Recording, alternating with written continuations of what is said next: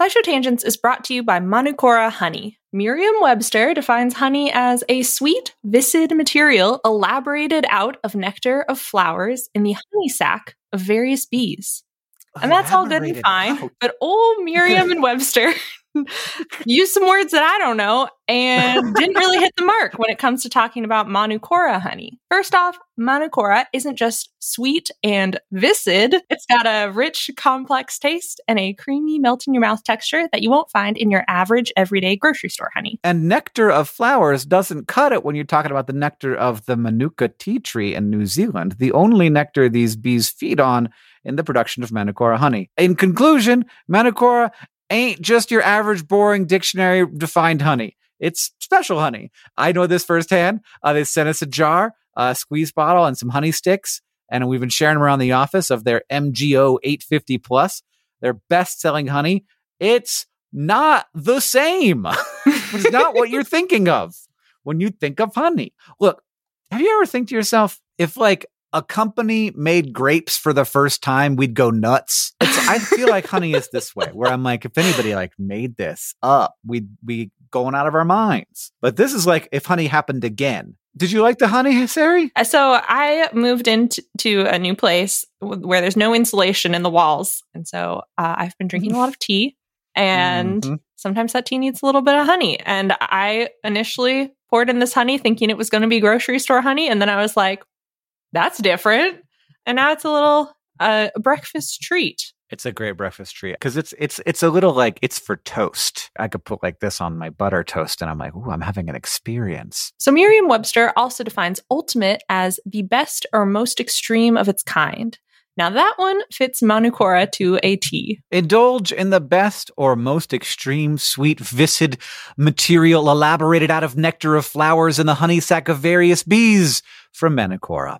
If you head to manukora.com slash tangents, you can get $25 off their starter kit, which comes with the MG850 Plus Manuka honey, a free travel pack of honey sticks, a free wooden spoon, and also a free guidebook. That's M-A-N-U-K-O-R-A dot com slash tangents to get $25 off your starter kit.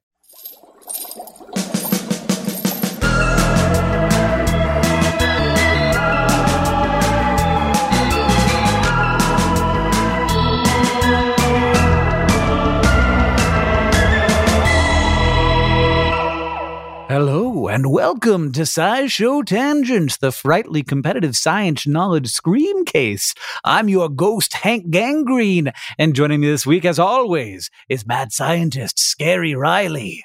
Creak! And our resident every wolf ma'am, Sam Skulls.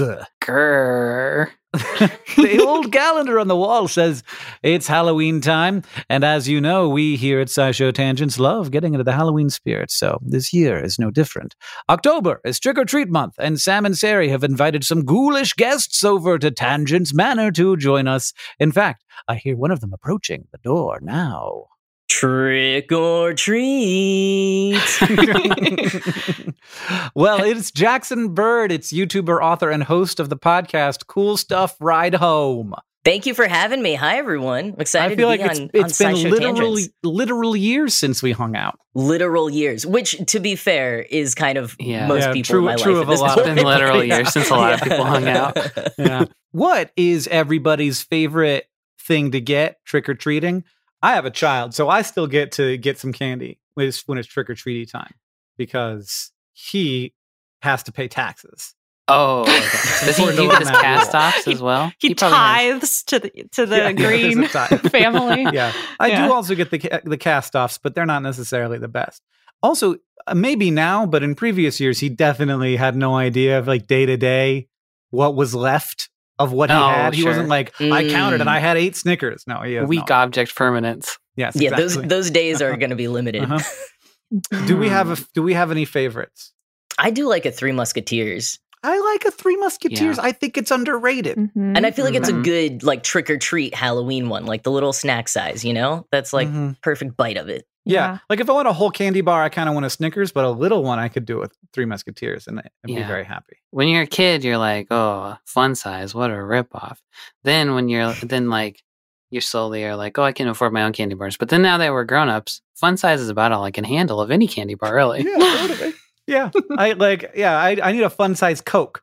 Uh, I can't I can't do a full Coca Cola. I feel very uncomfortable. Even the little cans, kind of. Yeah. Yeah, you Yeah. kind of just want one sip.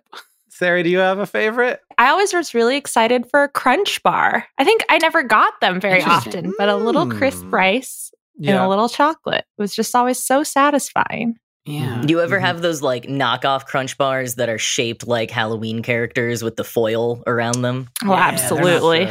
Yeah. Yeah. I think I still love them too. Just the I, I think I really liked Rice Krispies, which is the, the core of this. I would love a bowl of Rice Krispies for Halloween, but with some Mm. chocolate in there. but they're not giving that out, so you have No. to do with what you got. Yeah. yeah. I'm a ride or die Reese's peanut butter cup guy. You can't. Get I mean, that. that's a boring take, but I get it. all the different shit, like all the different sizes too, are just like delightful in their own way. The tiny Yeah. ones have a great ratio. The middle ones have a great Mhm. ratio. The Mm. huge ones, and it's all Uh, different. you know what? I, I don't think that the ratio on the eggs is good. no, I love think the eggs. Yeah, there's there's not enough chocolate in the eggs. The egg slash pumpkin. Like, does the pumpkin have a better Yeah, ratio? or Pumpkin is, is, the same way. No, it's the same way. It's too too too much peanut butter. I have a pumpkin one in my refrigerator. It also seems like maybe pumpkin things just sort of meander into your home. Yeah, It's sort of uh, it's feeling I'm true. getting. it's uh, a big theme in my life. I'm gonna. I, I I I agree with all of you, but I want to pick one that's from the other category of candy. There's Yeah. chocolate, then there's sugar, just sugar things. And the sugar thing that I loved growing up that I don't ever get anymore is the bottle caps that taste like root Oh, beer and grape those are so soda. good. those are so. Those were my Yes. jam. I don't even know where to get those. Mm. I can get. You can get them right now. You can get a big box. You could subscribe to them on Amazon, which I want to talk to every single person subscribed to candy bottle caps on Yeah. Amazon. Give me that Mhm. list. Jeff Bezos, I want to make a podcast. All I do is I interview those people. They're going to be weird. I'm, I don't know anything about them, but I'm confident that they're going to be strange. I would listen to that.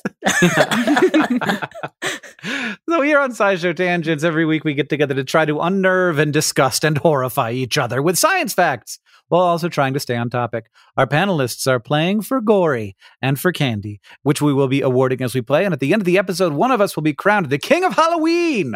And if the guest is the treat of Trick or Treat Month, here's the trick.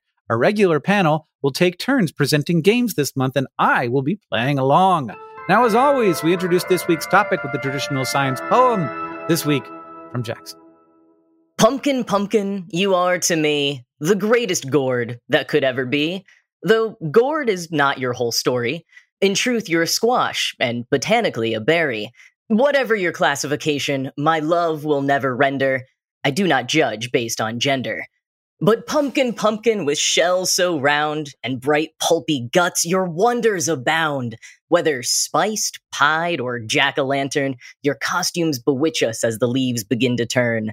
From towering cucurbita maxima to tiny baby boo. Oh, glorious pumpkin, I love you.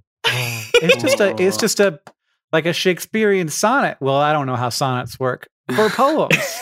For, for pumpkin. for pumpkin. Yeah, th- thank you. I, after I wrote that, I was like, oh, I, uh, I, I might need to reevaluate my life priorities of Hey. my love affair with pumpkins. Absolutely not. We're approaching the age in our in our lives where we need to pick something and be like obsessed Yeah. with it for the rest of the time. What are you picking? I think signs. Sign. like like road signs. Like road signs? signs? Any Yield, stop. signs? Yeah. Give- yeah, are Um, you are you like the sort of like moms who buy all the signs for inside, No, like the no, no, hand no, no. painted? No, Oh, it has to be yeah. a s- A, sign that was this made kitchen is to made try, for love. Yeah, it's a sign that was made yeah, to try and get people in the world to understand things. And I think that there are so Mm. many great Ah. examples and so many terrible examples. Like one of my favorites of the genre is yard sard, uh, which Mm. is a sort of a category of yard sale sign that doesn't say yard sale. Like they got confused Oh, halfway yeah. through one of the words, and so you got Yale sale and yard sard, and you got uh, just y'all sale. It, I've seen. I saw one that said one side said yard yard. oh, they got really mixed up. Yeah, sorry. I was the topic for the day is gourds. so so Sari, we got a little confused by Jackson's poem. What is a gourd? One of the words that I didn't hear was pepo, Okay. which I I believe Okay. that gourds are pepos, which is one of my favorite words in the English language. Before you logged on, Sari was like, Hank's going to talk about pepos. Yeah. Yep. Uh-huh. That sounds right. Yeah. So okay, we'll get to Pepo. I'll trace I'll trace through the lineage of gourds Yeah. to get to Pepo. Okay. Uh-huh. Um, so the the gourd family of cucurbits, also known as oh, uh, gourds or cucurbits, are Mhm. the Cucurbitaceae or Cucurbitaceae, which includes lots of different genera, including Cucurbita. And part of that is Cucurbita pepo, which is particular kinds of winter squash, pumpkin, and summer squash. And so the pepo is the fruit of those those specific plants. Those specific gourds are pepos, um, and those are one cell, many seeded berries. That's the kind of fruit they are, as Jackson's poem said. Uh, It has a hard rind, and it's like the quintessential fruit of the gourd family. But there are also other gourds, like watermelons are gourds. Technically, cucumbers are gourds. Bitter melons are gourds. But those are you don't see those on our doorsteps on Halloween. They're That's less too bad. iconic. The, they're not the platonic ideal of pumpkin. I'm curious what everyone else's favorite gourd is. Butternut squash. Mm. That's a good one. I guess watermelon. If watermelon counts, I think watermelon. Watermelon's very good. Butternut Uh. squash, as as famously seen in the hit YouTube series Potter Puppet Pals, playing the role of Neville Longbottom. That's right. Did you ever waffle a butternut squash or any kind of squash? I have Mhm. not waffled a Yeah. butternut squash on my my YouTube show Will It Waffle. Mhm. However, I have carved or attempted to carve a butternut squash with the Potter Puppet Pals for like in, in some Instagram content one year, but it uh it was Ah. very difficult. It didn't work out so well. Yeah, yeah, I think I think you need like a very sh- like some specialized tools for that. It's Which possible, we did not but it's have. also it's also possible to like drill miles into the earth. So yeah, it depends on what tools you have access. to.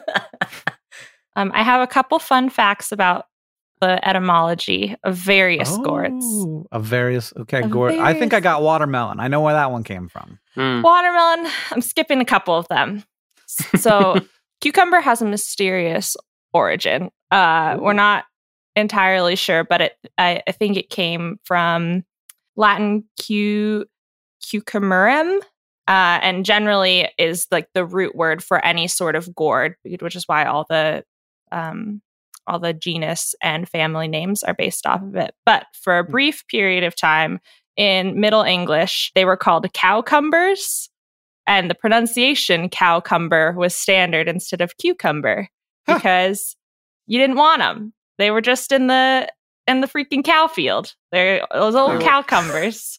Dude, this is like like like that part of the season where you're like, what am I going to do with all of these? Yes, they were only fit for animal fodder. You gave give them to the cows. Eat these crunchy, watery gourds that aren't sweet and can be made into pies and things like that. what changed? We just liked we liked snacking more later I in bet, our I bet we made or them taste in- better. Yeah. I bet Oh, somebody yeah, came along probably. and bred a better cucumber. They were probably pretty Bread a better cucumber. Say that like five times. The other ones that I have squash. Uh, this is our first one that I can trace back to like a Native American word, which is exciting. In all these Hmm. episodes, it's from the uh, Narragansett uh, Algonquian word, ascuta squash, which means uh, things that may be eaten raw or uncooked. And then we just were like, ah, yes, squash. so they were they were very, probably describing in very much detail of like, oh yes, you can eat these squash like uncooked or cooked. And then they were like, and then the white people went up and were We're like, like, ah, squash." squash. I got you. Ah, I get that. As we Yeah. do. I think there's something with um the etymology it, or at least like at various points so much with like the pumpkins and the squash and stuff there's like very confusing um etymology with it in part because like they are actually indigenous to the American continents Mhm. and so then when like the colonizers came over they had never seen pumpkins before which granted did look very different uh, you know several hundred years ago but they kept thinking they were types of melons and so I think at some point there was like Right. weird hints of melon language in the pumpkin language.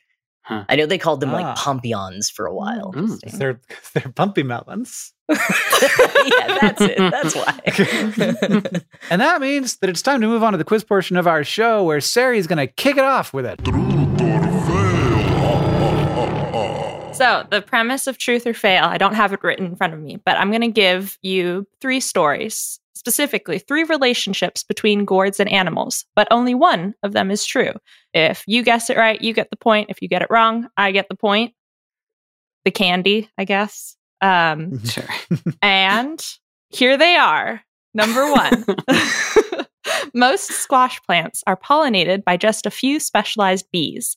The squash bees time their mating with the flowers blooming, and while they're tumbling around in there, the relatively big, spiny pollen grains cling on to their extra fluffy leg hairs.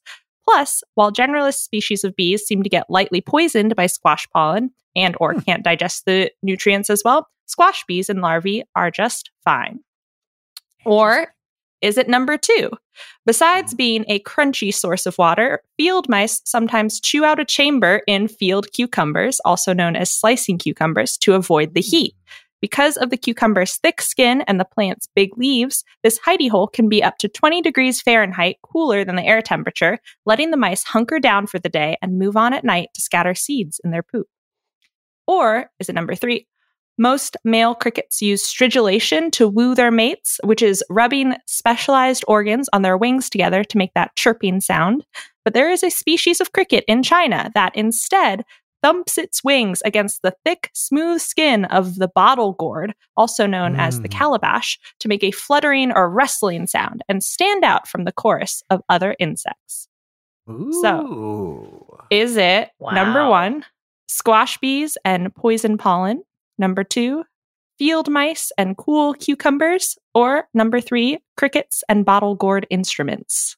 Those are all seem totally plausible to me. Oh, I think they all Uh, seem ridiculous. No, I, I no. think I think they all seem like they could be slightly wrong. yeah. It's a little bit Sari's wrong. made a mistake. I like the idea that that like that uh, these cowcumbers. Sometimes a cow would eat it, and it'd be a cucumber, and sometimes a cow would eat it, and it would be a cucumber mouse burrito. Oh no. Just get a little extra protein in there. Oh. Uh, but I love. I think it's a very cute idea to have field mice hiding from the heat inside of a cucumber, and that's why they call it "cool as a cucumber." Oh, okay. Well, that might convince me. Yeah. I was wondering with that one if like it wouldn't be maybe like this is true, but it's a bigger gourd that it happens with. Yes. I will say for the first one, I I have grown pumpkins and squash before. Um and the different types of bees is not something I ever came across, but you know, maybe I just didn't do do my research on it. So th- this could be learning a new good thing to know. But yeah. it's not something that I I noticed or read about while Yeah. growing pumpkins and other squash. My wife Yeah. grows lots of squashes and stuff, and I feel like all kinds of bees are getting in there.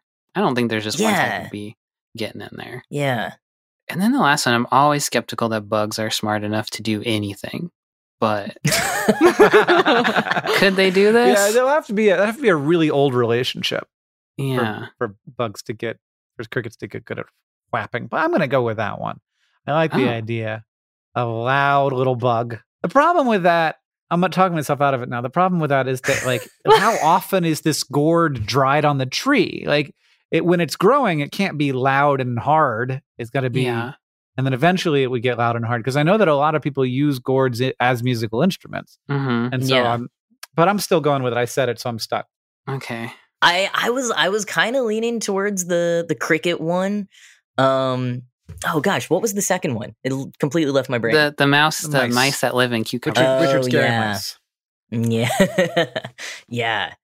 Even though I said I think that it might be a bigger gourd, I think I might still go with that one. Um cuz I I think I can kind of see that that happening.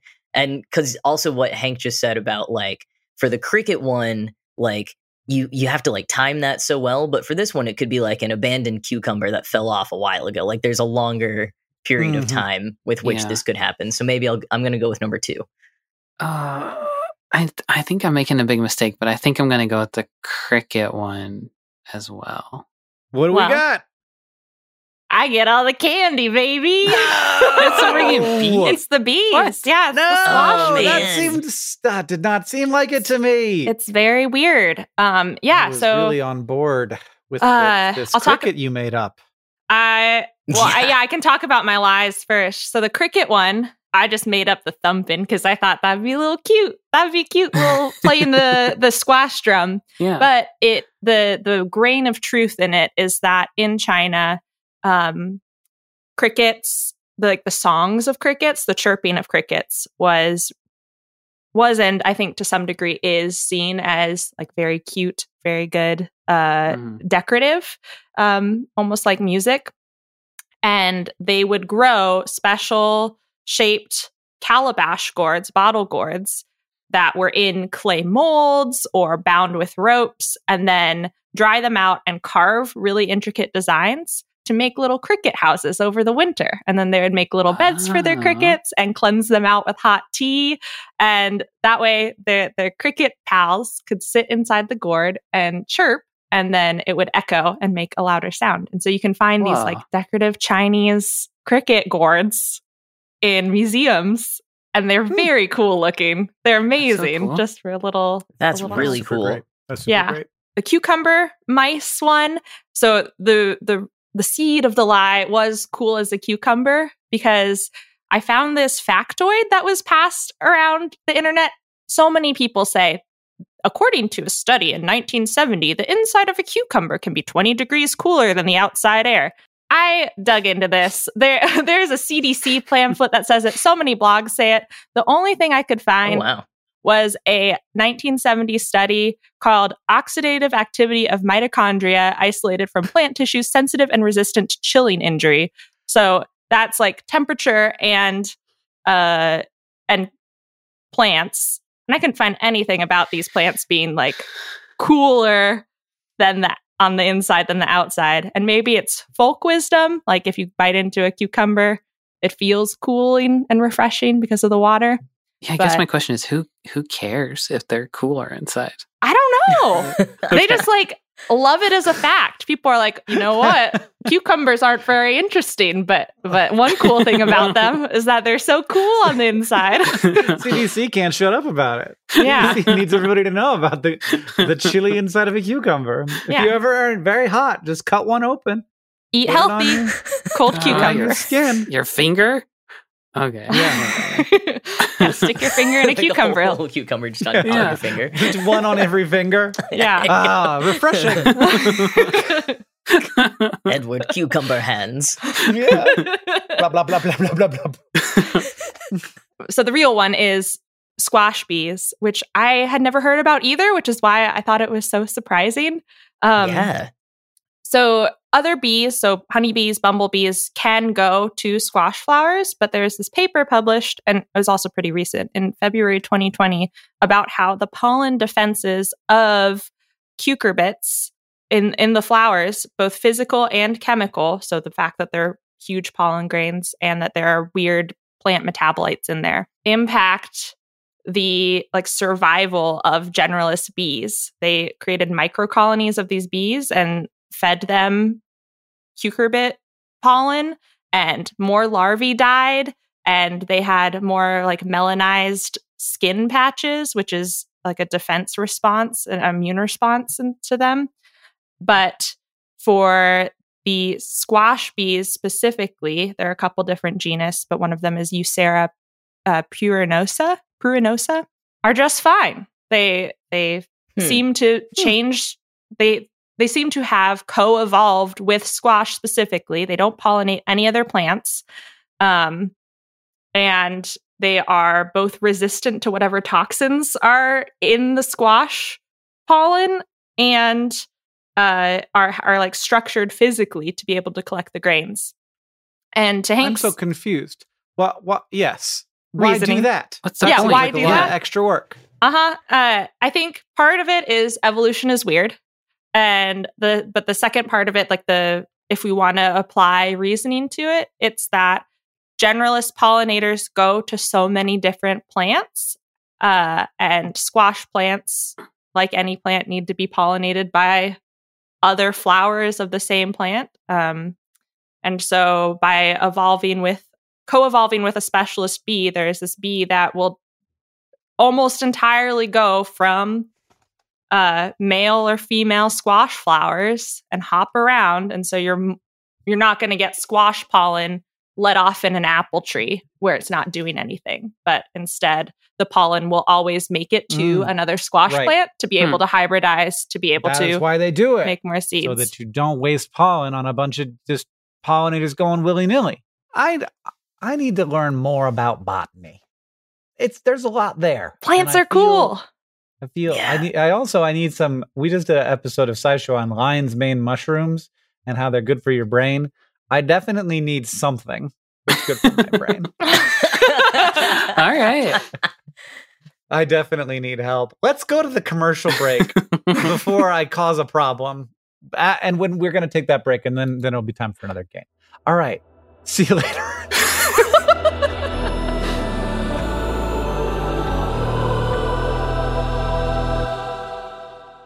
SciShow Tangents is brought to you by Rocket Money. If I asked you how many subscription services you had, you think you could name them all? And before you just start naming streaming apps, remember that basically everything has a subscription these days video games, dating apps, food delivery apps. It's a subscription service world. We're just living in it. And with all of these subscriptions, it can feel like money is just flying out of your account, and that, frankly, sucks.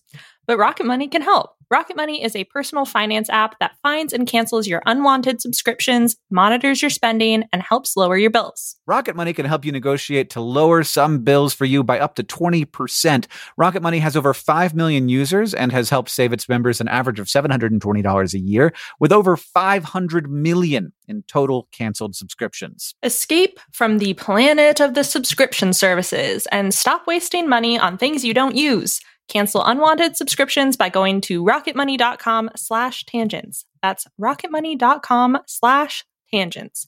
rocketmoney.com slash T-A-N-G-E-N-T-S. SciShow Tangents is brought to you by Shopify. Hank, when you started your career as the internet science man, was opening an online store something that you were really thinking that hard about or something you thought you'd do in a billion years? I was uh, making a shop before I was the internet science man. Oh, what? That was the first thing I did. I was that first. Wow, I got to learn my Hank history. How did that go for you? Good. I'll, here's what I'll tell you. Like the the the the part where we start selling a thing and you get to see the number go up is so exciting. And uh, when it's just like you uh, by yourself, you gotta be careful. But luckily, Yeah. Shopify has all kinds of little tools to help you with that. To help you with increasing conversions, to help you with managing orders, with customer support, with all of the stuff. Uh, because it's a, you know, I don't know. It feels like the industry standard. And so there are all kinds of plugins that you can use to make your Shopify work for you in particular. That's right. Shopify is a global commerce platform that helps you sell at every stage of your business, from vlogging in your parents' basement to treading the boards of Carnegie Hall. Now, it was my first- basement. It was my basement of my own home that I was renting, the downstairs of. If you say so. From your first sale to your one millionth, Shopify is here to help you grow. And they've got a proven track record, my friends. Shopify powers 10% of all e commerce in the US and powers entrepreneurs in 175 countries. They have, as Hank mentioned, the internet's best converting checkout, 36% better on average compared to other leading commerce platforms. And they have award winning customer service because businesses that grow, grow with Shopify. You can sign up for a $1 per month trial period at shopify.com slash tangents, all lowercase tangents. Go to shopify.com slash tangents now to grow your business, no matter what stage you're in. Shopify.com slash T-A-N-G-E-N-T-S, all lowercase.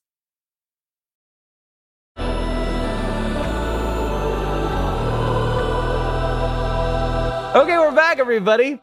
Uh, Sari has three points because she Wow. successfully confused us with squash pollinators. Pumpkin And now it's time for game number two, and it's me with an episode of this or that. So, Gourds, as you have experienced in your life, can be great for eating, but they have plenty of uses outside of being digested. And while we may not be able to turn pumpkins into carriages, humans have been finding many creative uses for different types of gourds, which we've talked about some already. And that means that they've popped up throughout history and in archaeological findings in surprising places. So, we're going to be playing this or that gourd edition. I'm going to describe two archaeological finds for you, and you have to guess which one involves a gourd. Are you ready? yeah. I think so. okay, round number one. One of the handy things about gourds is that they are easy to carve up into useful accessories or t- toys. Which one of the following was carved out of a dried gourd? A 16th century miniature Japanese sculpture used to hold medicine, or a set of 6th century Viking board game pieces? You said toys, so like prominently, I'm gonna guess the board game pieces. Board games are not a toy. Yes, they are. what are they? What else would they the be? offense on your face. They're a sophisticated mechanism for exploring strategy and puzzle solving techniques, Sam. Okay, sorry. I feel like they'd be too big. We didn't invent giant Jenga until recently, so I'm going to go with the medicine bottle. yeah, I'm gonna go with the medicine bottle as well. That's a point for Sari and a point for Jackson because it was the miniature Japanese Well- sculpture. Why do you emphasize toy so hard? Hey, I did what I did. So in the 16th century, Japanese men would carry around little pockets that hung from a sash, and on the other, other side of the pocket would be a miniature sculpture called a netsuke that acted as a counterweight to keep the pocket in place. They were often decorative carvings made from a variety of materials, including dried gourds. Hmm. But there were Viking board game pieces made from whalebone, and they have helped archaeologists potentially date Viking whaling back to the, at least the 6th century CE, which sounds challenging to be a 6th century whaler. I'm glad that that's not my job. The usefulness of gourds also extends back beyond the living, and various gourd derived items have been uncovered at burial sites. Which of the following items found at a burial site was made from a gourd? Was it number one, a Bronze Age flute found in the grave of an adult male near Stonehenge? Or two, a 4,000 year old carving of an Andean god? I'm not gonna get any points this episode. Luke, well, I'm definitely not because I can't, literally can't. So Yeah, you I'm didn't- ending at zero. You didn't write your game good, Hank. Wait, so was the the car like the the god was carved into the gourd? yes. I'm going to guess the, Hmm. the god carving because Jackson said the gourds were part of like native to the Americas. And so, Well, that was specifically pumpkins. I'm I will not go on Oh. record claiming that for all gourds, okay, well, which is what has been tripping me up as well with this game. I keep being like, "Oh, oh no." a pumpkin fact. That's what happens when that's what happens Yeah. when you have too much logic in your head. okay, well, I'm go- going to go with it anyway. I think I'm gonna go with the flute because You're going to the flute? I think so. I can see you know guy from back then playing a little ocarina. Oh, yeah, that's kind of cool. Mhm. I'm going to go with the uh the the carving as well, the sculpture. Sam, another swing and another miss in 2003. Oh, no. Oh, no. Archaeologists announced that they had uncovered a carving of a god with fangs holding onto both a staff and a snake edged onto a softball sized gourd. What the Metal. heck? They were able to date the gourd to around 2500 BCE using radiocarbon dating, making it the oldest carving of the uh, staff god found up until that point. The gourd was likely a funeral offering, and its discovery helped archaeologists piece together timeline of organized religion in South America. The, the flute, by the way, was carved out of a human thigh bone. Oh, oh. Whoa. that's pretty cool too. that's that, that's different Very- than a gourd. Very, Yeah. very spooky. Round number three container gourd, gourds. Gourds. Gourds. As we've seen, gourds have been used as storage devices for, for many things. Which of the following was uncovered in a dried out gourd? A sample of the world's oldest cheese discovered in a 3,300 year old ancient Egyptian tomb, or an 18th century handkerchief thought to have been dipped in the blood of the executed King Louis the uh, 16th. I had to do some Roman numeral translation there. I was going to be like, one of these is going to make way more sense than the other. Neither of them. They're both bad. Why? It's- would- Is yeah. it the oldest cheese or a bloody handkerchief? Okay, if you had a gourd, what would you hide in there? yeah. Uh, I think I'm gonna go with King Louis. Just Hmm. just cause. I think I would rather store a handkerchief in a gourd than cheese also, so I'm going to stick with it. I like I would stuff it there. Uh-oh, I've got blood. No one suspects the gourd. Yeah. That one's so specific. I think I gotta go with. I mean, either it's a devious Mm. trick. Seems too specific though. I'm gonna go with the with the blood soaked handkerchief as well. You yeah, you gotta you also after all this, you gotta go with these two. Because they seem to know what they're talking about. And they are indeed right. When King Louis was executed in France in 1793, a lot of people showed up to watch. And then, after he had been executed, they dipped their handkerchief in the king's blood for a little souvenir. More Oh, recently, an. Italian family found a handkerchief stored within a dried squash that had faces of revolutionaries carved into it, as well as an inscription that said on January 21st, Maximilian Bourdaloue, uh, not going to even try, dipped his handkerchief in the blood of Louis XVI after his decapitation. However, figuring out whether the handkerchief was actually dipped in Louis XVI's blood has been difficult because we don't have a lot of uh, family DNA history to compare it to. At first, scientists thought that it was his blood because the DNA indicated a man with blue eyes, and he had blue eyes, and it seemed to match the DNA from mummified head of one of his ancestors. What? But other work done around the same time has found that the genes didn't support the claims, supporting to a northern Italian ancestry in the blood, claiming a much lower probability that the blood came from someone with blue eyes. I, I'm I'm mixed here. I don't think that we know enough. One of the things that it like when you're like, can we trace a direct line of lineage from this person to this person who this? And I'm like, people get up to all kinds of business Mhm. like you don't know what they got up to. Like there probably were a, a fair number of secrets being kept in Yeah. that sort of situation. It's pretty easy to dip something in blood though and lie about it. Also, That's also true. That's also true. So the last articles we found for were, were from uh, 2014. Uh, not really didn't seem like any conclusion had been reached, but we've had quite a bit of time to continue looking into it. I don't know what we've been so distracted by since 2014. I think this should really be top of our priorities Yeah. right now, frankly. Uh, the cheese was found in clay pots in the Yeah. tomb of. Tom Tom Thomas Tommy's. Um, so uh, an actual situation. Researchers took a sample of the cheese back to the lab to confirm the presence of milk proteins. They also found proteins associated with a highly contagious bacterial infection.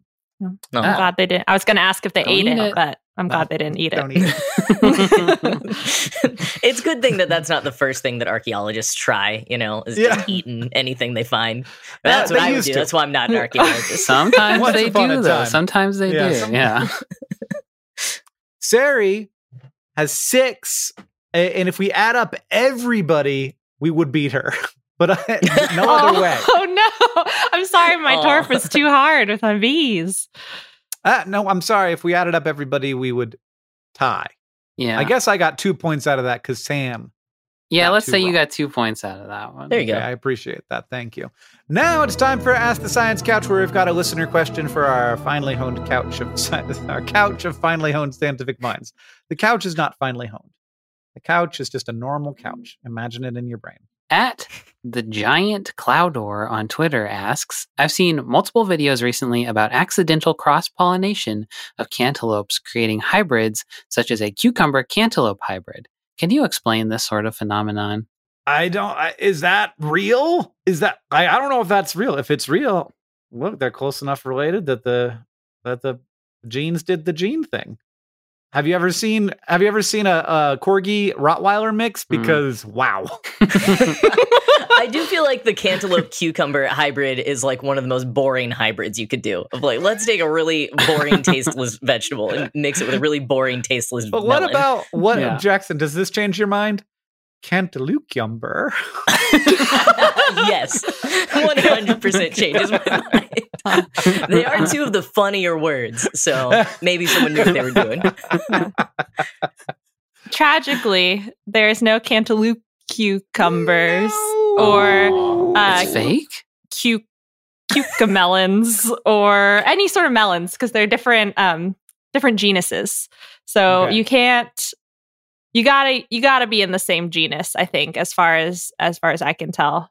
Yeah. for plant cross pollination. I'm also not a botanist, but that is Mhm. seems to be the, the summary of my research. So, um, for example, Cucurbita pepo contains things like zucchini, acorn squash, spaghetti squash, delicata squash, pumpkins. Um, and so you could have like a, a pumpkini or an egg, uh, ah, Well, that's fun Or- too. yes. Uh, I don't know, del, uh, delicate, delicate corn. Uh, you can you can crossbreed those because Mhm. they are similar enough genetically. I'm gonna posit what happened here, which is that there's a some weird pepo out there that looks that if you cut it open, it looks weird enough that people are like, that looks like a cucumber on the inside. And then somebody made a TikTok and they were like, they just lied about it. They it is like, that's it. That's what happens if you cross a cucumber and a cantaloupe. Yeah. It's a cantaloupe yumber. And then all of a sudden, the CDC was saying that's what's up. Yeah, that's Yeah. how it happens. Adding it to their cool as a cucumber fact list. Put it on your fingers. If you want to ask the Science Couch your questions, you can follow us on Twitter at SciShow Tangents, where we'll tweet out topics for upcoming episodes every week. Or you can join the SciShow Tangents Patreon and ask us on our Discord. Thank you to Zangulo, uh, at Tig Hiernan, and everybody else who asked us your questions for this episode. Jackson, if people are as delighted by you as I am, where do they get more of your content? oh, well, thanks, Hank. Uh, um, you can uh, tune into my daily podcast every weekday about cool and interesting things in the news called Cool Stuff Ride Home. Uh, if anyone's going to be in New York City in the, in the November-ish time, uh, I'll be doing some experimental theater in the East Village with the neo-futurists in uh, the Infinite so Wrench. So if that's your kind of thing, It is. Uh, it is. I actually no. I uh, I am in the neo futurists now, but I first saw them at NerdCon Stories. Yeah. So thanks, Hank. cool. thanks for my new job unintentionally years ago.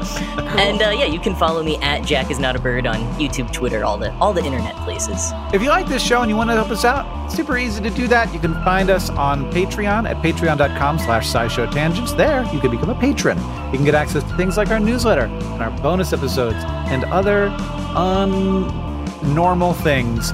And we have a tier where you can get a special in-episode shout-out. That's the tier that patron John Pollock subscribed at. Thank you, John. Second, you can leave us a review wherever you listen if it allows you to leave a review. Some places don't, but that's helpful. It lets us know what you like about the show, and it lets other people know what you like about the show. And finally, if you want to show your love for SciShow Tangents, just tell, Tell more people about us. Thank you for joining us. I've been Hank Green. I've been Sari Riley. I've been Sam Schultz.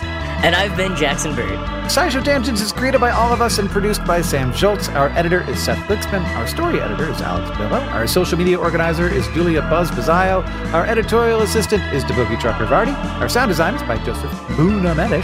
Our executive producers are Caitlin Hoffmeister and Hank Green. And we couldn't make any of this without our putrid patrons on Patreon. Thank you, and remember, the mind is not a coffin to be filled, but a jack-o'-lantern to be lighted.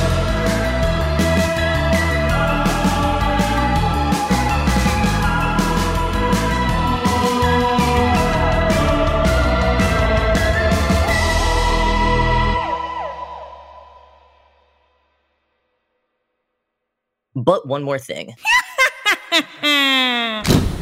Aardvarks are known for digging up termite mounds and ant hills, but they've also been seen eating one specific plant, an odd species of cucumber that grows baseball sized gourds around 20 to 30 centimeters underground in the sandy Ooh. soil of southern Africa. The aardvarks dig up these cucumbers, eat the watery flesh, poop out the seeds in dung piles near their burrows, and then bury their poop. These cucumber seeds wouldn't germinate without them, so it's an extremely weird plant with an even weirder symbiotic relationship. You know, they did not cover this on Arthur. That I would love to see that episode. We don't talk enough about Arthur's poops. Time for one, time for dinner, son. And then they go out in the backyard and start digging. Third yeah. feet feet underground.